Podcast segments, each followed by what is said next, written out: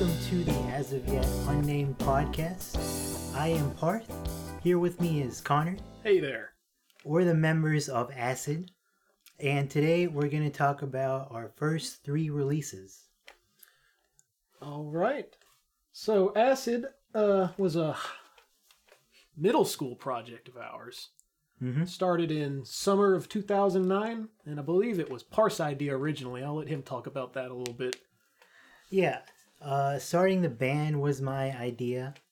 I just kind of felt like it would be a fun hobby. And I asked Connor if we wanted to be in it. And I also asked my cousin Unmil if he wanted to be a part of it. And that's how it got started back in 2009. Yeah. At the time, I was taking bass guitar lessons. So I already had a bass guitar. And Parth owned a baby Strat. And that was the first two instruments that made up the Acid sound. Yep. I had this guitar for a while, but I never really played it. I was not experienced at all at this point. Yeah, neither of us really knew what we were doing as far as playing, songwriting, or production. And later on, we'll splice some clips of our early songs in here, and you'll see what we mean by that. Yeah. But the name Acid, that was also Parth's idea. We came up with a couple alternatives, but Acid was the one that rose to the top. Yep. So I think me, Connor, and Unmil had some names we had brainstormed. One I remember that I liked was Frontier. For some reason, I really like that name. It kind of sounds like a 70s classic rock band to me now, but... like Boston or something. And then I think one name you like was The Night People. Yeah. And it's funny, that's now a song by Def Heaven, which ironically enough is a band that's pretty influential on our later stuff. Yeah. But we won't be getting to any of that in this episode. No. And then lastly, another one that you had said was Rhythm Mountain. Yeah. I don't remember that one, unfortunately. Yeah, Unmil, my cousin, had come up with Rhythm Mountain as a suggestion. I think he got it from Soundgarden. Like, it was a similar, type of name. Has a similar, comes off the tongue similarly. Right. But I'm glad we went with Acid, honestly, even today. I don't remember any other ones outside of those, but out of what we brought to the table, I think Acid was probably the best. Yep. And so probably around summer of 2009 when we were starting to brainstorm all these ideas and kind of got the seeds planted, that was when we recorded our first song, funnily enough. It was called The Room, and before we settled on where we were going to really record at, we used an MP3 player to record in my parents' house in the bonus room.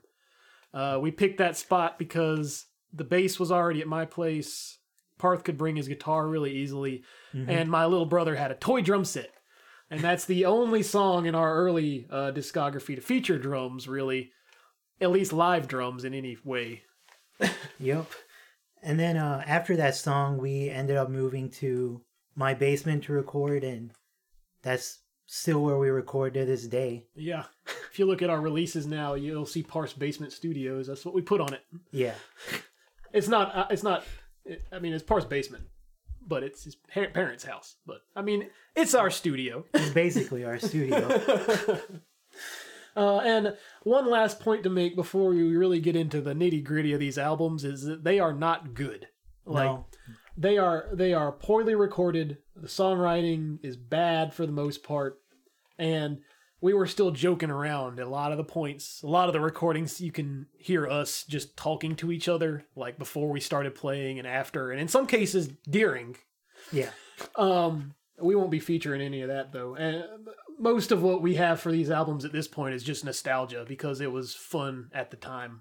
And we kind of look back on it as the golden years of recording when we could record three songs a night somehow. Right. Yeah, they are very nostalgic. I think they have a certain charm to them now, but they're not good. I wouldn't expect anyone to like them. Yeah. They're not available online anywhere. And I would never make anybody pay for them. If they're ever available, it will most definitely be for free. Yeah. So we can start with our first album, Instrumental Demos. This one was recorded in fall 2009. And you can really tell that on this album, we had no experience with playing instruments or recording music or anything like that. Connor had bass lessons before, so he had a little bit of practice there. Yeah, I could play to a certain extent, and I could read music and tabs, but I had never been in anything that required me to, like, come up with the parts on my own. I just always played covers of songs that I liked on the bass. Right. And I had zero experience with any instrument at this point. Yeah, it sounds rough. You'll hear that when we get into. We're going to do a track by track on these, so we'll put in some clips when we get to that. But yeah, just the production's rough. We were recording on the MP3 player still, sat right next to a speaker, so there's lots of background noise and everything. Just sounds kind of overblown. We didn't know how to mix or master. We were nowhere close to that. I know at this point, Parth was designing the covers. Yeah, I was. They're not that well designed, but I did for Instrumental Demos. I actually used a stock Windows background of like a desert and just changed the tint on it, I think, a little bit. You like orange tinted it. Yeah. And added some like really basic looking font. Yep. And that was the cover. And yeah, you could probably find that picture on any computer that ran Windows XP. So yeah. You've probably seen the cover and just didn't know it.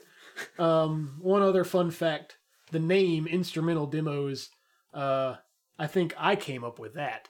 Yeah. And at the time, I was listening to a lot of old Red Hot Chili Peppers albums, like their first couple releases, and the re-released albums all had demo takes on them. And for some reason, I enjoyed the demo takes better than the studio takes on those albums. So I was like, we should name our album Instrumental Demos. I don't know why. I thought that was a good idea. But, I mean, they are instrumental demos. That is for certain. They are. I don't think we'll ever be re-recording any of these. I don't think so. I think I'm good. Yeah. No, we'll pass on that.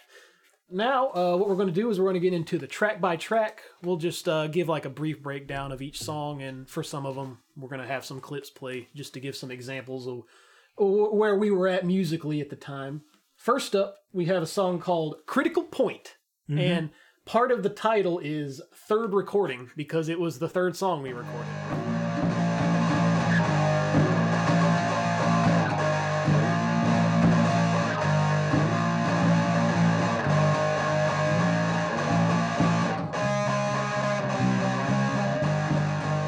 So, yeah, Critical Point is not a good song. It's very basic, you know, drum and guitar. Bass. Bass and guitar. Yeah, we didn't have drums at this point. Bass and guitar track, very short. It's just pretty clear. We didn't really know how to, like, write a song at this point. Yeah, we were basically just throwing chords together. And it's like a hardcore, like, punk song almost, just with no edge. Right. Clocking in at 1 minute and 24 seconds. Right. And again, you can hear at the beginning and the end, you can hear us talking. There's like, I do a countdown and I sound so young. Yeah, there's nothing like offensively bad about this song. Like, it's not the worst one here, but yeah, it's not the greatest start, I suppose. Yeah, it's not the strongest song to start the album on. And yeah, it's listenable given the circumstance. Oh, and after Critical Point, we have a song called EIDE. And EIDE is probably the best example on the album of us just hitting record and playing. And whatever happened, that was the song. And boy, does it show.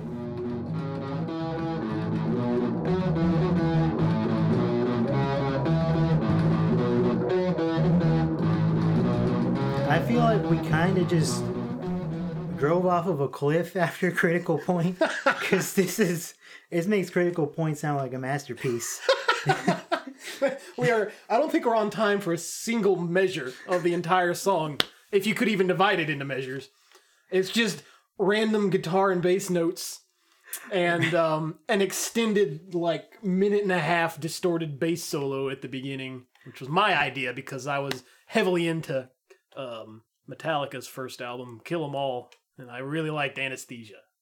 Right. The bass solo starts things off okay, but everything after that, just the guitar tones are terrible or not on time at all. The riffs are horrible. I just... This one's hard to listen to. Yeah, it's probably the worst one on the album. Yeah, I would agree. Like, objectively, it's probably the worst song on the album. It's barely music. Barely.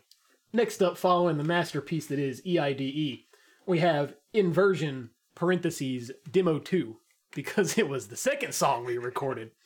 And this is where we kind of started to figure out what we were doing a little bit. There was, like, some forethought put into what we were going to do, like, in terms of what we do when and how the song kind of flows. Not a lot. But there are riffs that we, like, come back to, and we're on time. Mm-hmm. And it's got a pretty decent, like, pop-punky influence to it, which is all but absent in our newest music. Yeah, this one is... I mean, if it was produced better and at a better guitar tone... And drums, it would probably be okay. It'd be listenable. Yeah, I remember when we first recorded this, I thought this was like amazing. Like we'd outdone ourselves for some reason. Yeah, we loved this song so much so that it's gonna come back in another 3 songs because we liked it so much we did it again.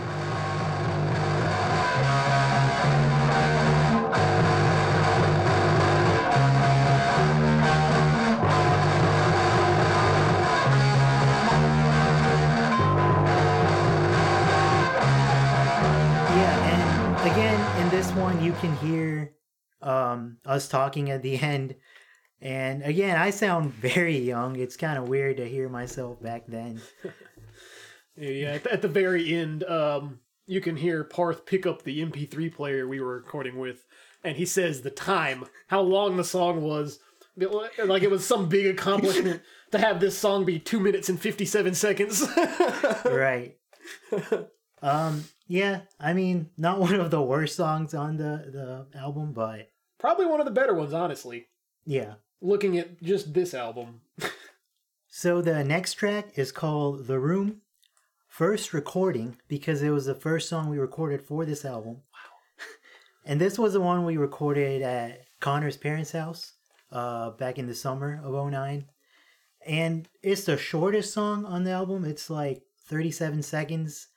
Very basic, but it does have a drum track. Yeah, so it's unique in that aspect. It is the only song out of these early albums to have drums.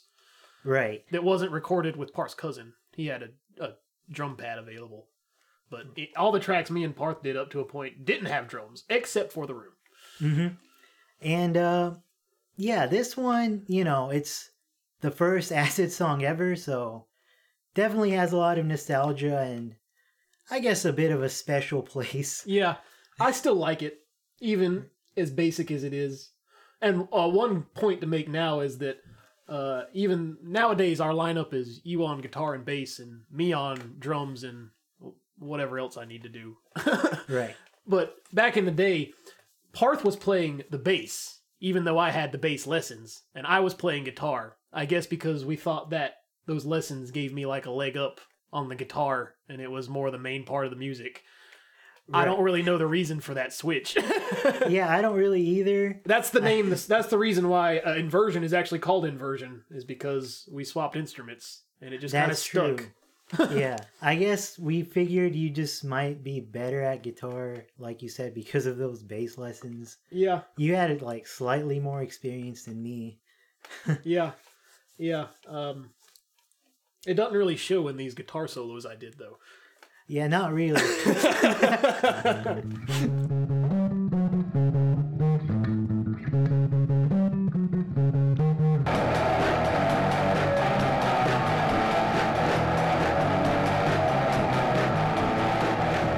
then next up after The Room we have our cover of Paranoid by Black Sabbath, which is a masterpiece.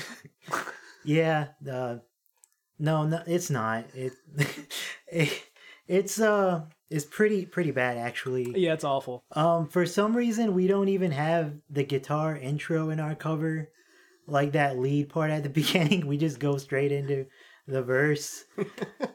And yeah, when we speed the song up, and the vocals aren't good, particularly. This was the first song to have any vocal performance, courtesy of me. Right, I was doing my best Chris Barnes Cannibal Corpse impersonation, and it's not good. And on this one, I believe I was on guitar. I played bass because I had to sing at the same time. We didn't know how to record separately yet. That's it. Yeah. And I improvised a solo on this one instead of like playing the solo that was in the song. And wow, it's terrible isn't like strong enough to describe this solo. That's to be experienced, to be believed.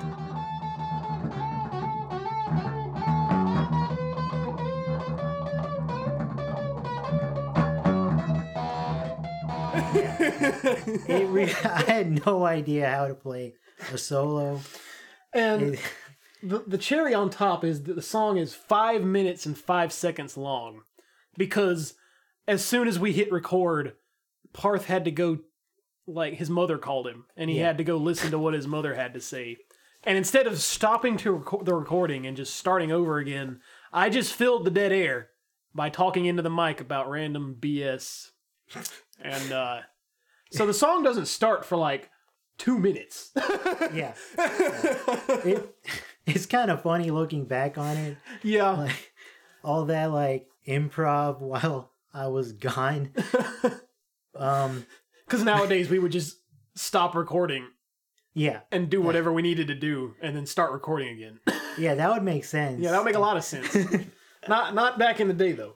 But yeah, this is definitely in the bottom half out of the album, I would say. Yeah, it's above EIDE because I think it's funny. Yeah, yeah. EIDE is just sad. Yeah. Okay, so after we disgraced Black Sabbath's name, we liked Inversion Demo 2 so much that we made Inversion re-recording. Yeah, and this is a faster and longer version of Inversion. Yes. And it's worse, actually. Yeah, it manages to be much worse. We have an extended solo here that just goes on and on. Yeah, I mean, it's not like we knew what, like, keys were or anything. The bass is just hitting notes, and the guitar is just hitting notes, and none of it matches up particularly well. But the riff from the first time we did it's still there to, like, bookend it.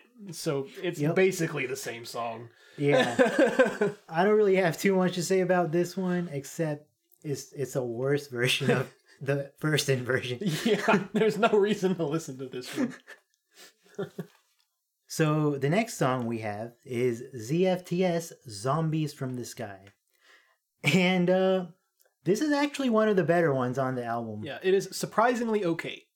Yeah. Compared to the rest of the album. Right. You can actually see a little bit of, like, songwriting here. It sounds like we put a little bit of effort into it. Yeah. There's an extended lead part where we actually made an effort to have the guitar and the bass follow the same notes instead of just playing whatever they want, which is a step in the right direction, most certainly. Right, and we're like on time for pretty much the whole song. Yeah, there's one riff in particular where we speed up, like alt-picked, and we were on time for the most part. Surprisingly, it sounds decent. Yeah, I mean, there's still some mispicking and, you know, misnotes and stuff, but that's just all over these albums. You gotta accept it if you're gonna listen to them. Yep. And I actually remember that in the bridge of this song, what we play was inspired by this game called Tap Tap Revenge. It was this game on the App Store back in 2009, 2010. That was pretty popular. And the theme song for that game had a section very similar to this bridge in this song here. Yeah. I mean, it was clearly inspired by that, so that's kind of funny.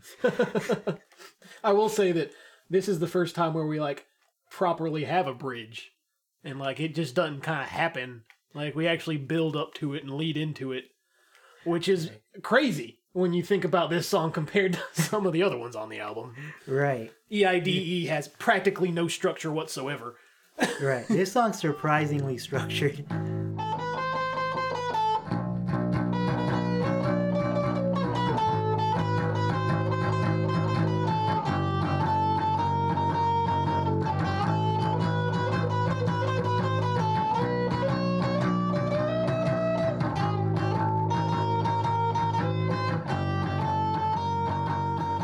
Okay, so after the actually not bad Zombies from the Sky, we have the finale, the 5 minute and 37 second long Voltage.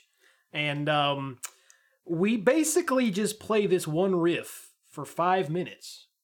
Yep. And that's it. And it's got this long intro that I basically ripped off from an All That Remains song called Erase from their first album, because I was too cool for metalcore, and I thought that was melodic death metal instead.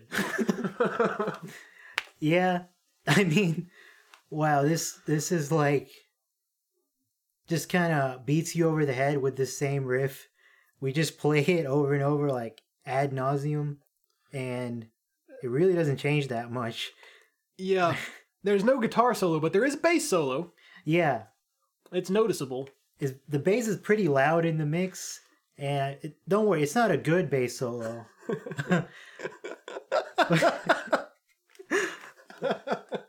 but yeah, it's not one of the better songs on the album. Yeah, you could do a lot worse. It's kind of middle tier. It's listenable, but nothing happens. No. You listen to the first minute and you've heard the whole 5 minutes. Right. We just padded out the runtime. Yeah, we wanted a long first album. Yep. Speaking of length, Instrumental Demos came out to be right around 28 minutes. So we were proud of that back in the day. Yeah. Still our shortest album, I think. Yeah. Still. Yeah. We've never gone shorter than that. Right. It really is basically an EP.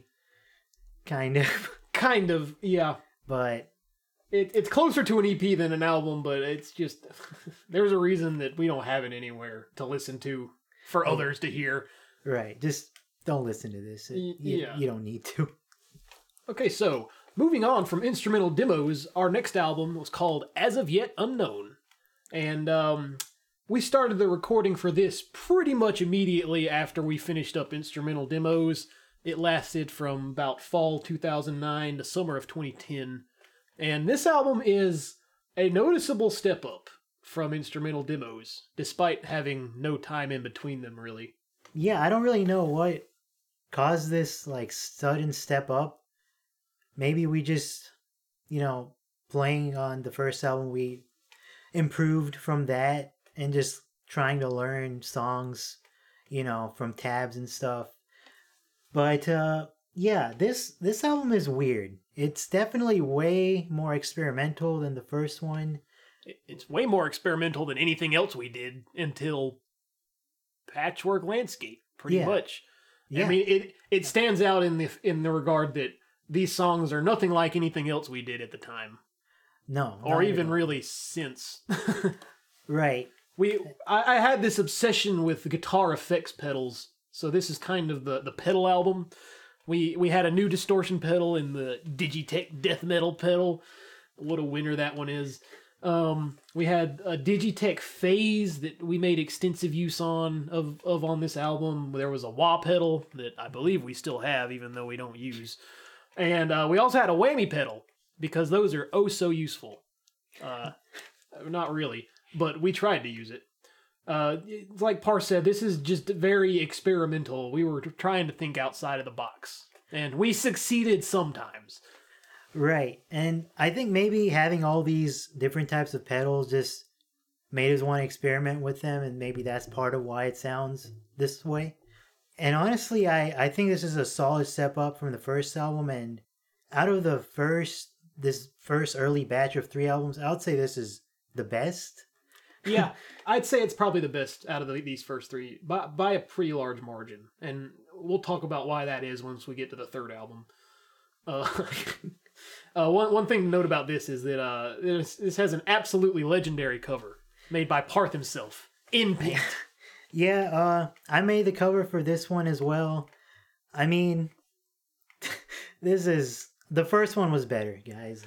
Yeah, the stock Windows picture was a better cover than the drawing quotation marks that Parth came up with in paint. I literally drew some shapes in paint, added some really basic font, and put some, like, used some of the paintbrush, added some random color. I remember you used the spray paint can along the edges. Yeah. It just and it just says As of Yet Unknown on the front, that in like font, basic like Times New Roman practically font. Yeah, it looks like some kind of parody cover. It's hard to take it seriously, but yeah. And the name As of Yet Unknown, I mean, it's basically just us being too lazy to think of a name, cuz I remember Parth asking me what we wanted to name it, and I just said, "Well, it's As of Yet Unknown." And we decided to name it that. Yep, we just went with that. All right. And then getting into the track list here, we're going to kick the album off with an intro track called The Sirens. And it is a minute, roughly, of just guitar feedback and noise that we modulated with the phase pedal. Right. And it's definitely out there. I wouldn't have expected this album to start the way it does, given how Instrumental Demos sounded.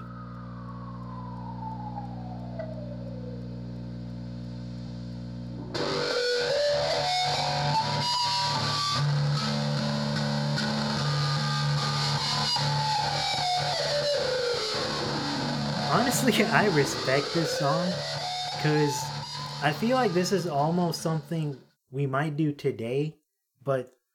just with better production. Yeah, it wouldn't sound like this, but it's very similar to a lot of what we've done on some of our newer albums. Right. And I'm kind of shocked we decided to experiment like this back then, right after Instrumental Demos. Yeah, we went from having no idea what we were doing to experimenting heavily. And then that experimentation all but went away until some of our newer stuff. Right. Honestly, it's a cool intro track. It is. I kind of like this one. It's a good way to start the album off. It's like you said, it's respectable. Now, this album, out of these three albums, this is probably the listenable album. Like, you could play this, and as long as you can get over the fact that it's two 15-year-olds recording in a basement, that it's not bad. Yeah, I agree. And moving on to that, we have one of our first, what we consider to be our classic songs, called A Song. And this clocks in at 4 minutes and 26 seconds. And we're proud of this one, I would say. Yeah, I was definitely very proud of this one. And honestly, I still think songwriting-wise, it's solid. Again, there's this really weird bridge in the middle, which is sort of experimental for us. Just some weird chords. And there's a pretty cool solo at the end. You can definitely hear the Rage Against the Machine influence, I think, on this song. Yeah. I was listening to them a lot back then. Rage Against the Machine was one of the few bands that me and you both listened to heavily at the same time. Yeah. So that influence comes out a lot on some of this early stuff. But yeah, the songwriting's there. It's what it needs to be, right. And I like the riffs are cool. I'm proud of us coming up with that. And like you said, the solo I think is pretty well done, especially compared to the last album. Right, it's compared to the solos on the first album. This is a big step up.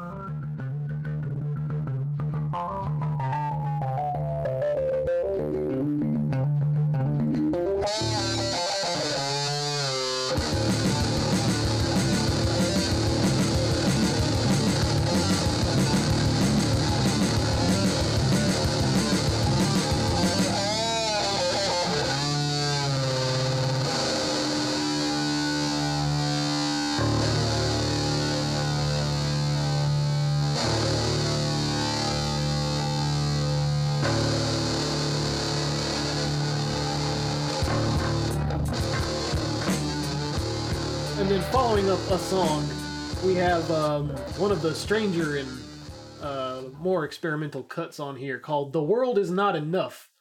And this is just a quick 2-minute almost interlude that I recorded on my own one day. I believe it was the morning after we had recorded a bunch. And Parth was on the computer trying to get the MP3s off of the MP3 player. And while he was doing that arduous process, I took the liberty to record The World Is Not Enough, which is essentially just a quick 2-guitar multi-track of me playing the same riff 2 times. And it's kind of got like this kind of melancholy feel that a lot of our music later has. But it's just really simple, and there's not much to it. But I like it because I made it. Yeah. Yeah, this was interesting. It was very, spur of the moment. Connor decided to record it.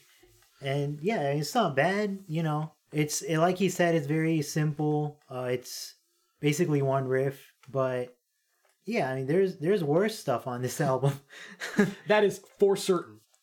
So next up, we have Pit of Darkness. And this is not one of the highlights. Yeah, it starts off with this harmonic riff, which I'm just repeatedly playing this same natural harmonic note, and it's extremely annoying. Yeah, it's screechy and distorted and loud and just doesn't sound pleasant. No, I don't really know what I was thinking there. And the riffs on this one are okay. They're simple. They're a little heavier. I mean, there's a little more metal influence in them than like the punky stuff that was on Instrumental Demos. There's one of the riffs I would almost call a death metal riff if it was faster. But yeah, there's nothing special about them though. And the solo is a work of art. Oh man. The solo, I was on the solo and I used the wah pedal. I overuse the wah pedal. I mean, it's all over the solo. I didn't know how to use it in moderation, I guess. Parth pulled his best Kirk Hammett. Yeah, I did.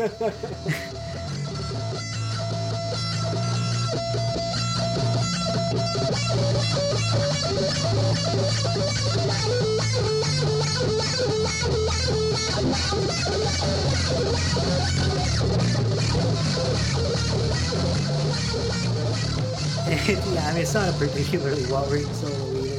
Yeah, it kind of goes back to the bass plays the riff and the guitar does whatever it wants with no real thought. Right. That was kind of the early staple of our solos. Yeah. Yeah, it was. Yeah, I would honestly say this is one of my least favorites from the album. Yeah, it's probably the worst.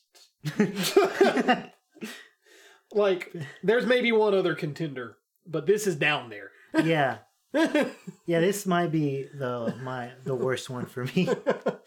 And then moving on from Pit of Darkness, we have Ghostly Freedom, which you might not be able to tell from the name, but it's actually a cover of the song Freedom by Rage Against the Machine. And we just called it Ghostly Freedom because there was this weird audio artifact at the very end that sounded like a ghost. Yep. That was it. That was why it's called that. And it's a cover of Freedom. And that's it. Yeah. Just go listen to Rage Against the Machine's version. Right. Yeah. It's not a great cover. I mean, the energy's there. The playing's not. Right. You were on guitar on this one. The solo actually wasn't too bad. I think I took the time to actually learn that solo from the song. I don't think I played it perfectly. But I did actually, learn the tab for it. Yeah. So, I mean, it's just not, well-produced. I don't know why you would listen to this rather than the original version. Yeah. It's one of the skippable songs on here. Not because it's bad, but because it's just not worth listening to. Yeah. And again, we don't really have any drums on these early tracks either. Yeah. The drums play a pretty big part in that song. On the Rage Against the Machine version, and we don't have any of that. No. So it just comes off kind of flat. Yep. So the next song is called Infinity Dimension, and this is, in my opinion, one of the better ones here. This one's weird. I feel like our experimentation was like on full display on this song. This is peak weird acid for this part of our history. It's like you said, it's one of the better songs on here. There's only one other one really that I would put in the same class, maybe a little above it. But it's good. It's got this kind of bass riff that repeats while the guitar has like this kind of clashing, dissonant almost part over it that actually works. Yeah. I don't think we knew what we were doing, but it worked. It did. And we make effective use of the wah pedal. When the bass riff comes back around, instead of just playing the same thing again, we change the guitar part up. And right. There's some actual more deep thought put into this one than, oh, let's play this riff, and then play this riff, and then play this riff. Yeah. It's...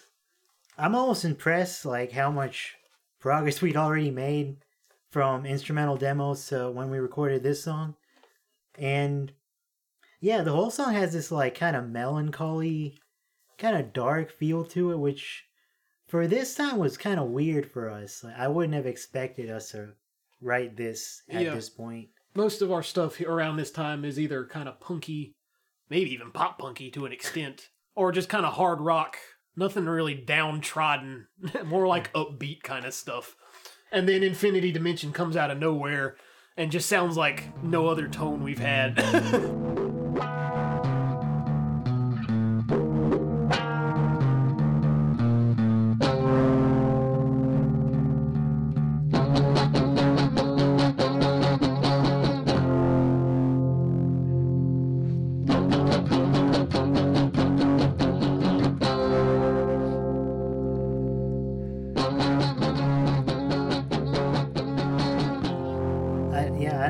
We really came up with this. It's not like we were trying to go for this type of sound, but it worked out. It would be interesting to try it again.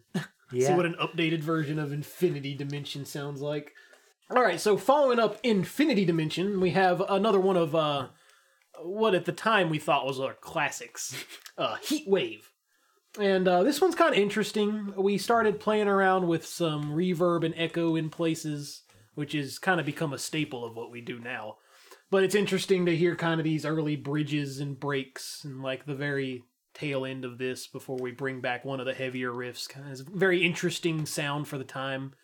We kind of layered distortion and reverb and got this kind of big shining guitar sound that's pretty predominant in our newer stuff, but it was very unique at the time. We were pretty proud of it. Right, yeah. I think there's some interesting... distorted guitar tones on this one, because, you know, using the delay and reverb like Connor said. And I really like the beginning, before it gets into this sort of very punky riff, and also the last about minute and a half where we go into this solo, which is I think kind of cool. The whole middle section, I feel like we're repeating like two or three riffs for like 3 or 4 minutes, and it definitely gets, you know, feels like we're beating you over the head with it. Yeah. We padded it out a little bit, but the ending's worth it, I think. Relative to the rest of the album, like I said, keeping the context in mind, you know, it's good. Yeah. I think at the time I was very proud of that ending, and even now I think it's definitely one of the better moments on this album. Yeah, it's a strong climax, which a lot of these songs lack. Right.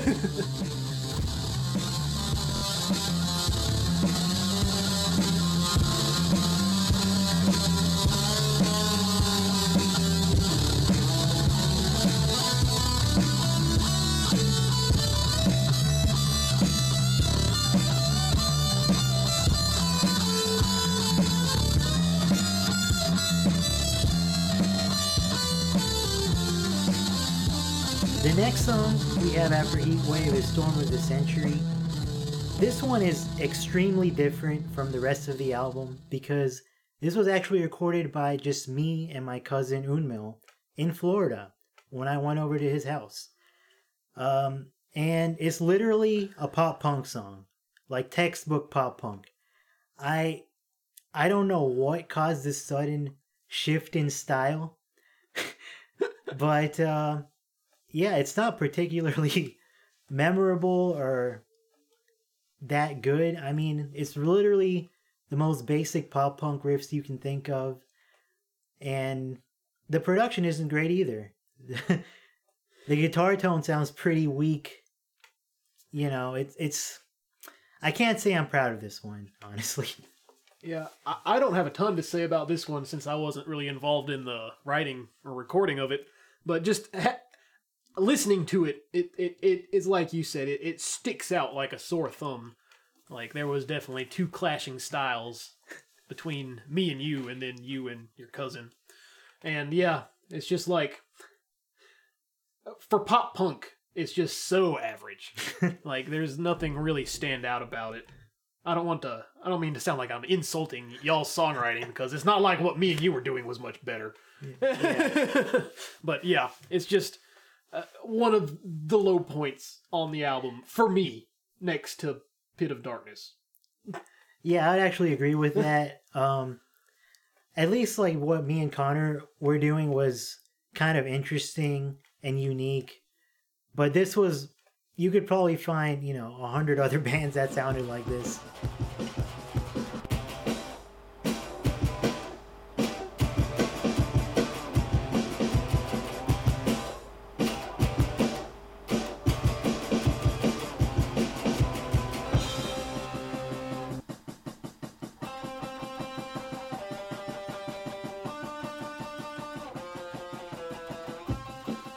And then to close the album out, we have a bona fide classic. I still love this one to this day. Dreams Exist in Reality. And this is probably the highlight, I would say, of the album. My favorite on here. It's, in terms of our songwriting, it's the peak of where we were at here. We kind of utilized everything that we had on the rest of the album. All the pedals, actually trying to plan stuff out and think ahead of what we're about to do. And it was also the only song on the album that had contributions from all three of us, in that Parth's cousin was here at the time with us and helped record it. I was there for about half, maybe a little over half of the session, and then Parth and his cousin finished out the rest of it after I had left. And it's a highlight. There's some things that are wrong with it that I would fix if I could, but it's a good song.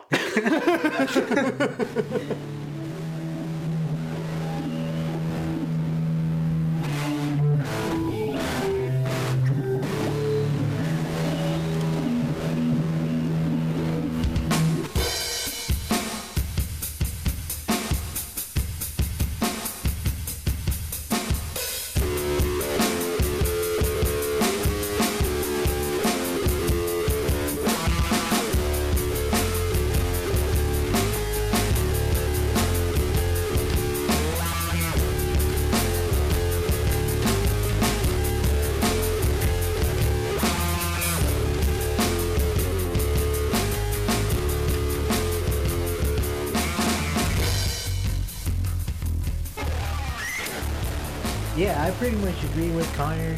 I would say it's not only the highlight of this album, but of our first three albums, I would say this is the best song. Yeah, if you were going to listen to anything off of these three albums, I would recommend this song and nothing else, really.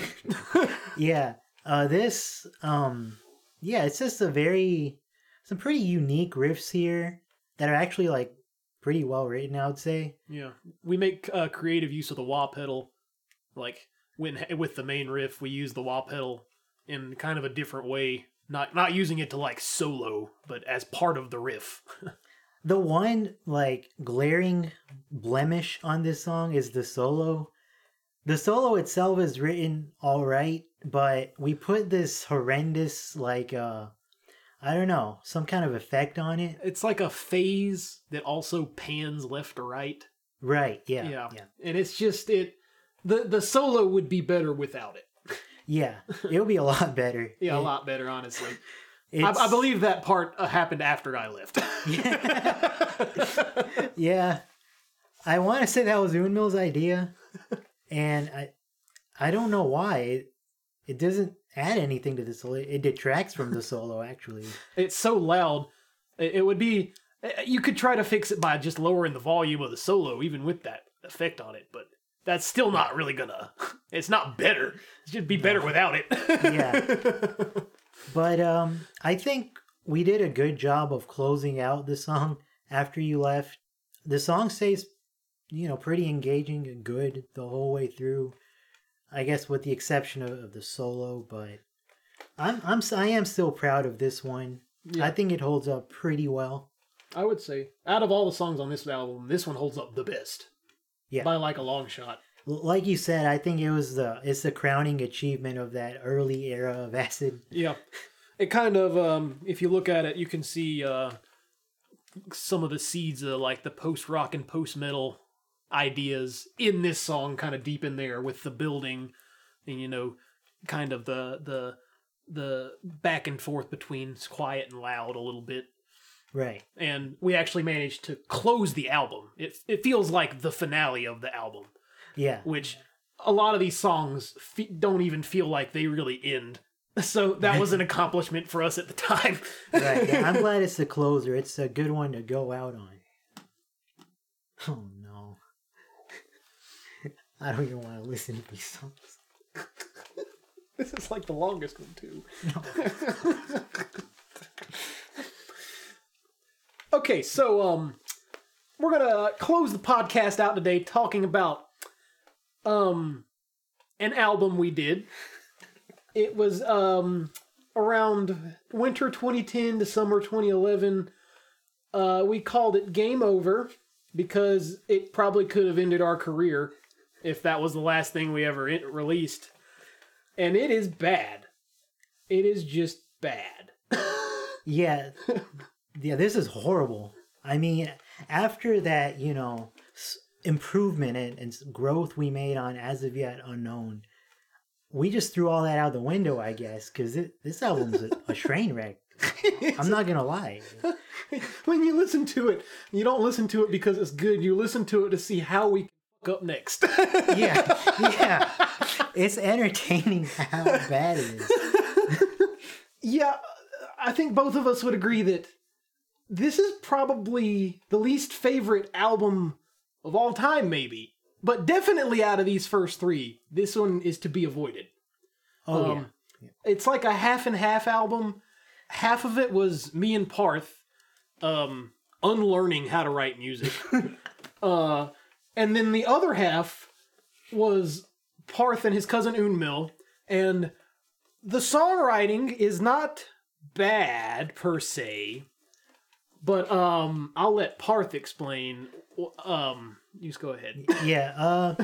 So the half of the album that me and Unmil did, I decided for some reason I would add singing on it, my own vocals. His golden pipes. Yeah. Having never sung anything before, no like professional training or anything, I wrote all these lyrics myself too. Those, they're not well written either. I really didn't know what I was thinking. I think I just wanted to sing. I legitimately thought I sounded good at the time, but looking back on it now, over the years, it's horrible. I can't stand listening to it, really. And that, I would say that alone just destroys this album. There's other problems with it, but that just tanked this. Yeah. We'll get into the track by track and kind of talk about, like, who did what. Like, which half is which half, so to say. Yeah. But it's not like a half and half in the sense that tracks 1 to 6 are me and you, and tracks 7 to 12 are you and Unmil. It's, like, mixed up. Yeah. So you can't escape Parth's glorious voice. You'll get like a one song break, and that one song is a train wreck of poor production and poorly written death metal-esque riffs that we can barely play. Right. Yeah, I just... It physically hurts me to listen to this album now. Yeah, it's painful. And the album art is...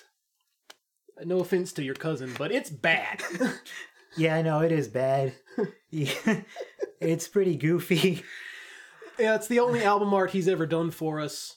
And It's just kind of goofy, like you said. It's got like Nintendo characters on the front with like crosshairs over them. Yeah, it's like got like Mario shot. And Luigi.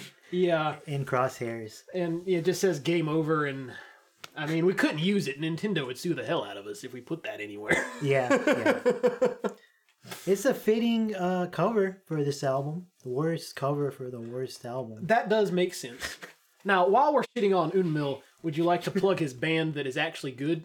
Oh, sure. So my cousin Unmil does have like a kind of a professional band now called Madwoman. So if you want to check them out, you can find them on Spotify. I think you can find them on YouTube. They're pretty good. Yeah, they're doing good stuff. They don't sound like we used to. No. They're more of like a folk rock, almost a sort of a Red Hot Chili Peppers vibe at some points type of band. Much softer than us. Yes. Yeah, but if you want to hear some good stuff Unmil has done, wait for some of our later albums that we're going to talk about, or go check that out. Yeah. I don't want to just trash talk him. Yeah. There you go. That's a plug for Unmil. Yeah, there you go. I guess we've done enough stalling. We got to hop into the track by track. And so... awesome. My favorite part of the podcast. So to start the track list off, we got a real banger called Darkest Hour, clocking in at 2 minutes and 28 seconds. This is a Parth and Connor original. Unmil wasn't involved with this one. All the lyrics here, we'll go ahead and make a point to say, Parth did write himself, yep. Which is impressive in its own right. There was a lot of lyrics, even if they're not particularly well written. That was a lot of work. It was. And this is also when we made the switch from MP3 player recording to recording with Audacity on an ancient laptop that Parth had. And that probably has a lot to do with why this sounds the way it does, because we had no idea how to record with Audacity. We just plugged up and hit the button and started playing all the instruments at once. Yes, we did. And this one, Darkest Hour, kicking us off, has some weak riffing. It's got like a breakdown, which we fell in love with around this time because we started listening to a lot of metalcore. Yeah. And so you'll find the breakdown not too much on this album, but going forward, you're going to find a lot of breakdowns. Oh, yeah. For a good time, you're going to find a lot of them. And yeah, this has me doing some vocals, Dollar Tree, Chris Barnes. Oogs. No, not a great start to the album. All the riffs are sound very muddy. The vocals you can't really decipher very well. They're very low in the mix. And it's already a growl. It's not like a high register, like scream or anything. Right. It just kind of blends together with the guitar. Yeah. And the bass. And the drums we recorded from a keyboard, like a preset on a keyboard. So they sound pretty bad. Yeah. This album, for the songs me and Parth did, we did the keyboard drums when they show up. Not every song has them that we did. But we still hadn't gotten a drum pad. That would be our next big investment. But yeah, the drums on this sound bad. The mix is bad. The guitar tone's nothing to write home about.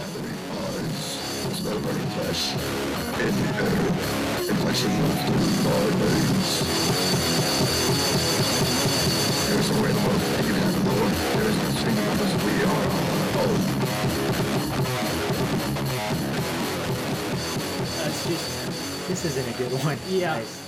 I mean, if this doesn't indicate what the rest of this album's going to be like, I don't know what will. So the next song we have is our first Parth and Unmil original, called Rust, Robust Underground Steel Towers. What a name. So, yeah, this is the beginning of my singing. I am singing on this song, and it's not good. I can't sing, and I don't sound mature yet, because I was like 16 when we recorded this. You got a very nasally singing voice at this point. I do. Clearly sound pretty young. Yeah, and none of the melodies are particularly crazy or anything. You're not stretching your voice. Right. It's not like super well-written vocal melodies or anything. Yeah.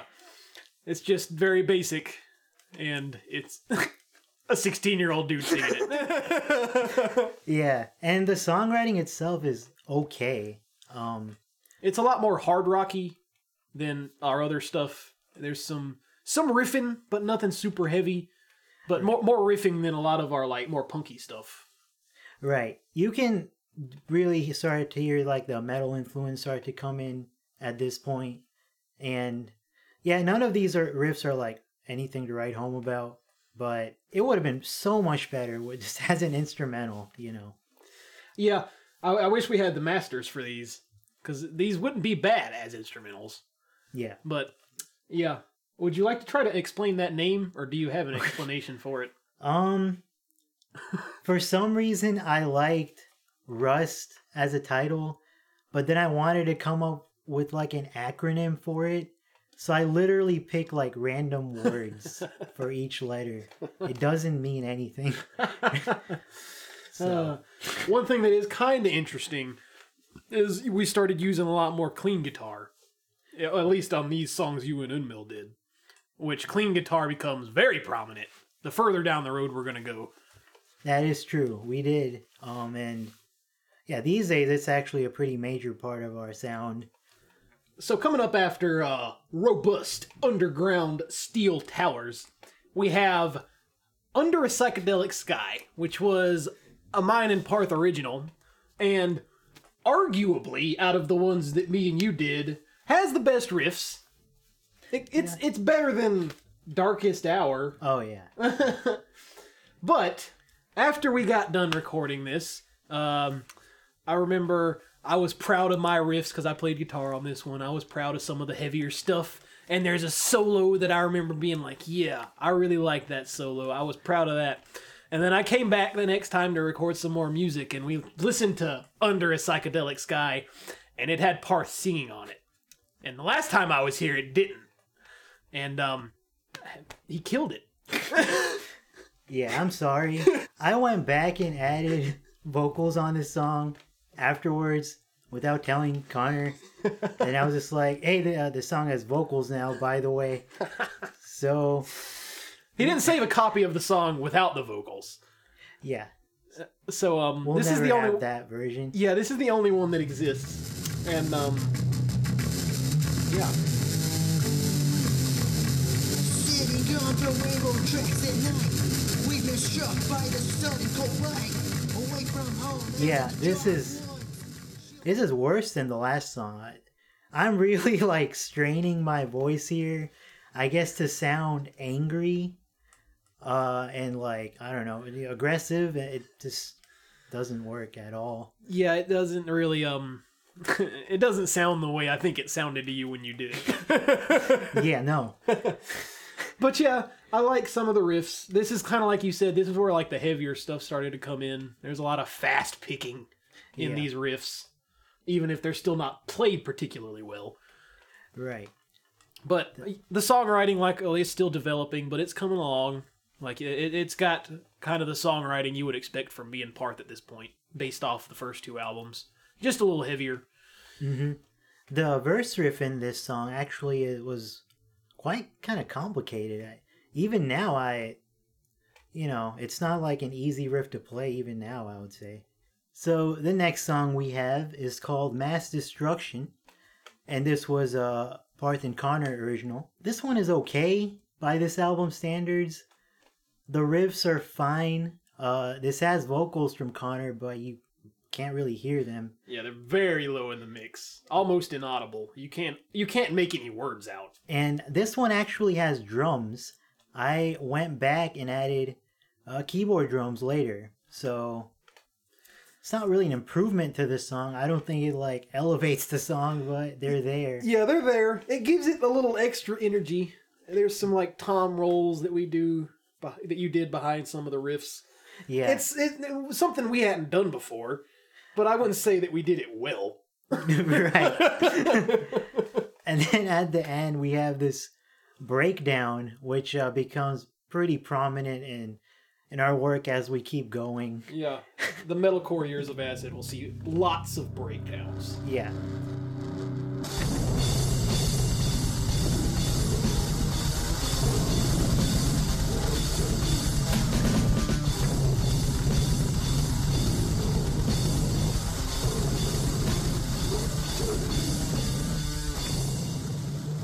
But yeah, Mass Destruction, it's okay. Yeah. At least you can listen to it. You can do a lot worse on this album. Yes, much, much worse. Alright, so coming up after Mass Destruction, we got a song called Escape, which is, again, okay.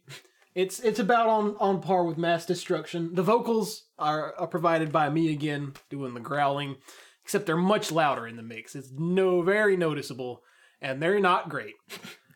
Still was working on that whole vocals thing. That was not nearly where they're at now. But the riffs are okay. There's one really catchy riff at the end that I remember being really proud of. It's kind of like a southern swing to it that I really liked. And another interesting note is that there's an extended guitar solo that we actually half and halved, where Parth recorded the first half and I recorded the second half. Yeah, I agree. This one is okay. I also like that little riff at the end with that, like, southern flair. Yeah.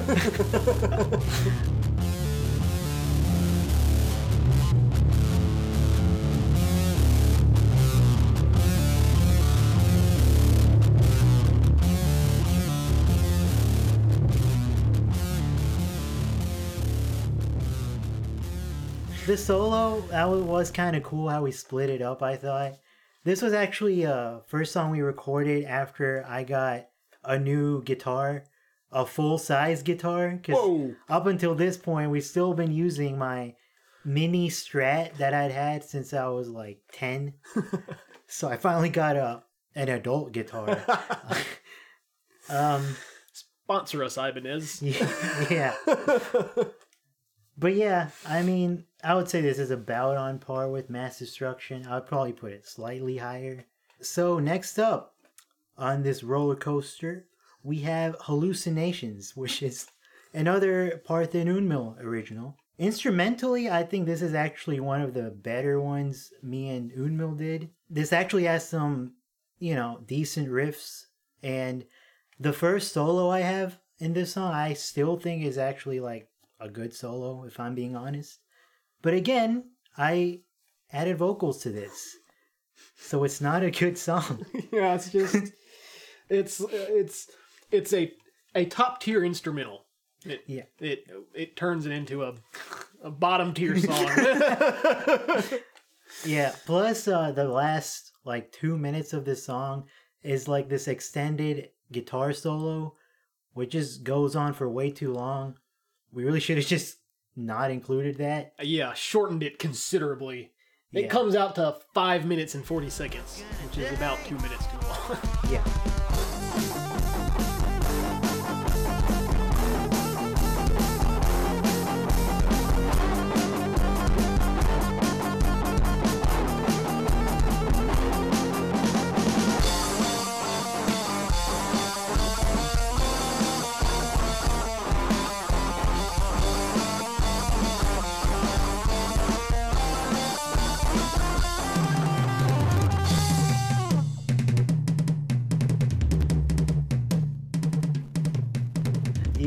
Thoughts on this one? It's like I said, as far as instrumentals go, it's one of the better ones that you and him did. I like it. I like the riffs and stuff, but yeah, I just wish we had the instrumental version. Some of those vocals and the lyrics, it's too much, Parth. Yeah, too much. Yeah, I know. Yeah. Following up Hallucinations, we have another Parth and Unmil original, The Elite Reign, and this one has some lyrics that Parth wrote, and they are lyrics, let me tell you.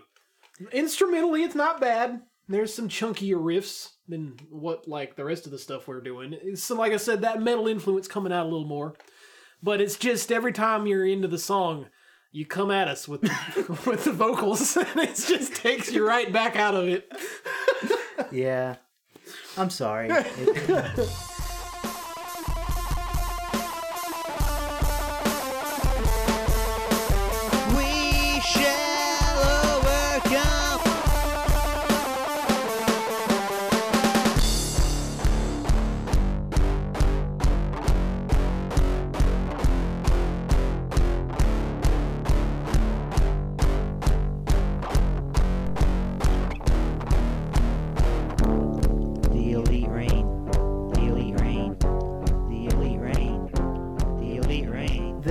Yeah, like you said, there are some actually decent riffs here, and songwriting isn't too bad really, but these vocals are like insufferable. I'm sorry.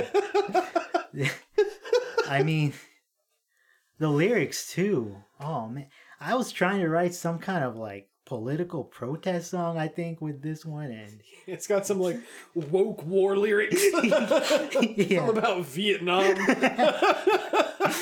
Yeah, it's horrible, as you would expect. So the next song we have is yet another Parth and Unmil original called The Return.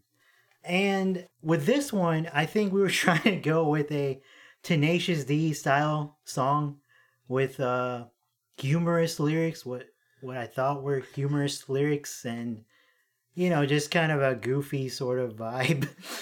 Yeah, it's got like the hard rock riffs, off that Tenacious D album from the Pick of Destiny, like the album that went with the movie.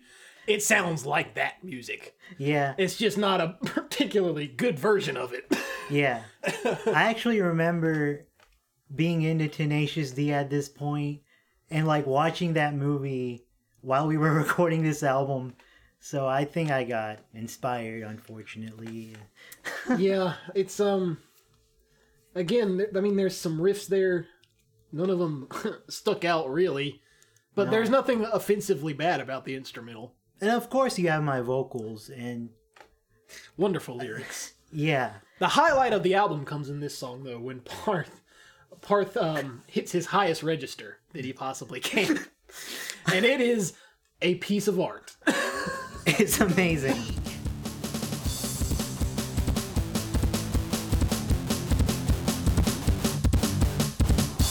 Before the beat's eyes, he exploded, let out a piercing shriek.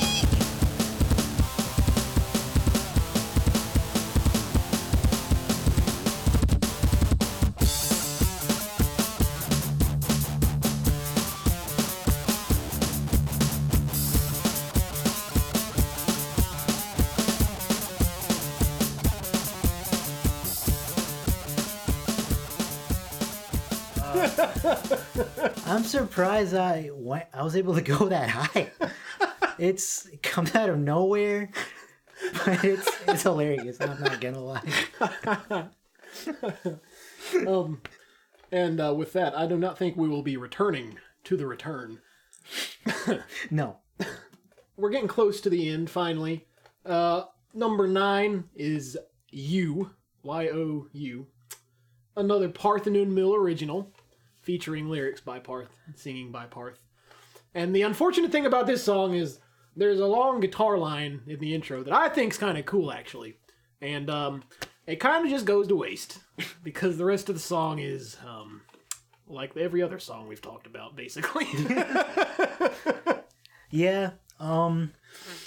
This has some more awful singing by me. It's no surprise.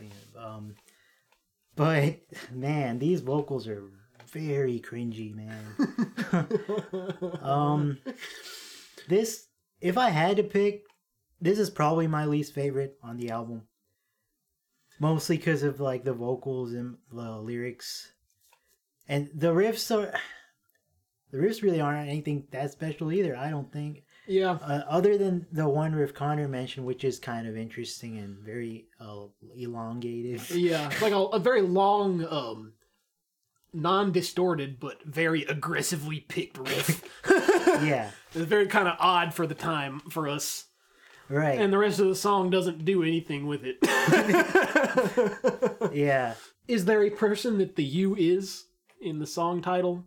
No. I have no idea what inspired these lyrics. I think I just made something up, honestly. That sounded kind of deep, but it's not. Uh-huh.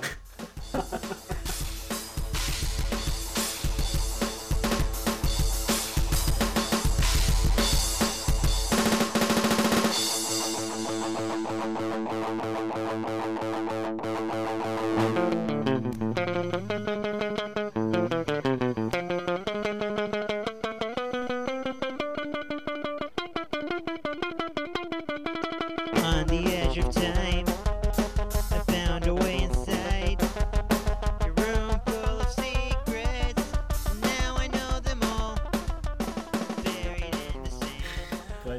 man, this is torture, guys, listening back to this for me.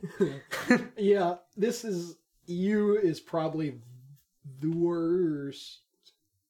Yeah, it's the bottom, the low point of like the worst album we have. I would say. It's only uphill from here, really. Yeah. I mean, it's not like the songs me and you did were any better. But, yeah, they weren't really much better. But yeah, this is the absolute bottom of the Acid discography. Yeah. Somehow we managed to make our worst album 3 albums in. I don't know how that happened. Yeah. I don't know. We just fell apart during this album, I guess. I don't know why. But we only got one left. Alright, guys. We've made it to the end of Game Over with the last track, which is the title track called Game Over. And this one's an instrumental that is a Parth and Connor original. And it's okay. Honestly, there isn't anything offensively bad about this one. Don't worry, I'm not singing. Yeah, no singing. Thank God. We were really proud of this one back in the day because we managed to pad it out to the 8-minute and 47-second mark, which was the longest song we'd ever recorded at that point. But it's being very generous to call the last 4 minutes a song. It's an extended dueling guitar solo between me and Parth, with no other part of the instrumental, and you can even hear us like talking to each other sometimes, and it's just very lazily done, kind of slapped on the end to make the song long. It is. I think the song probably would have been better just without that part. I think it's unnecessary. And there's definitely some timing issues in this song at the beginning where we're just off time. Yeah, it feels like when we recorded the guitar parts, we were off time without realizing it. And then when we went back to add keyboard drums, and it was really hard to get them on time because the guitar parts weren't on time. So it just kind of sounds a bit jumbled and messy. Right. But it does pick up a little bit with this honestly kind of cool, like, distorted riff about 2.5 minutes in or so. Yeah.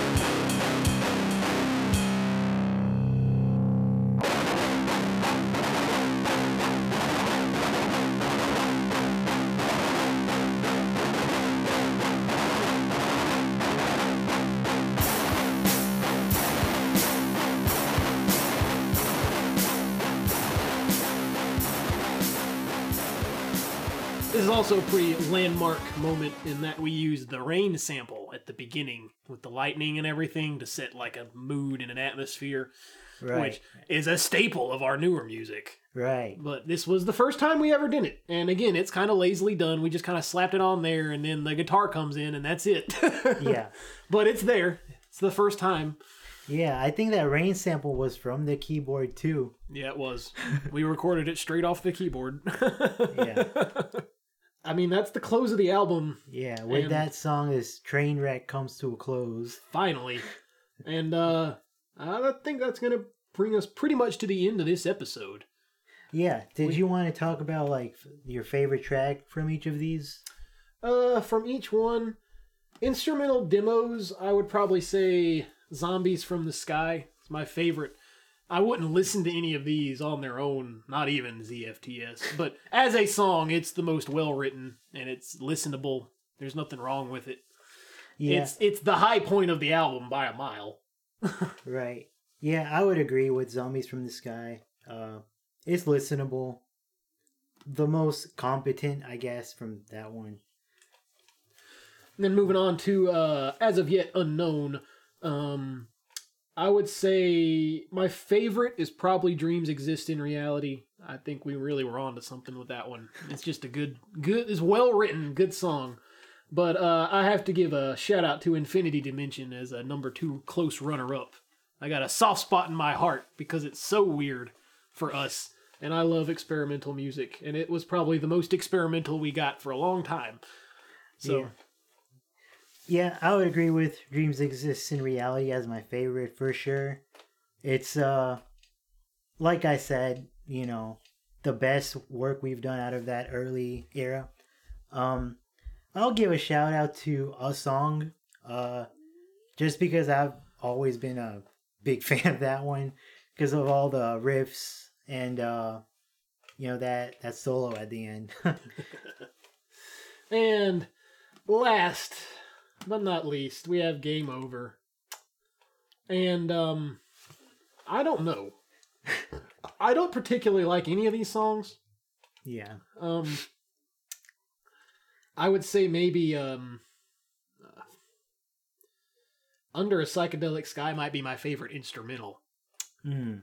But, I mean, I don't like any of the songs we did particularly.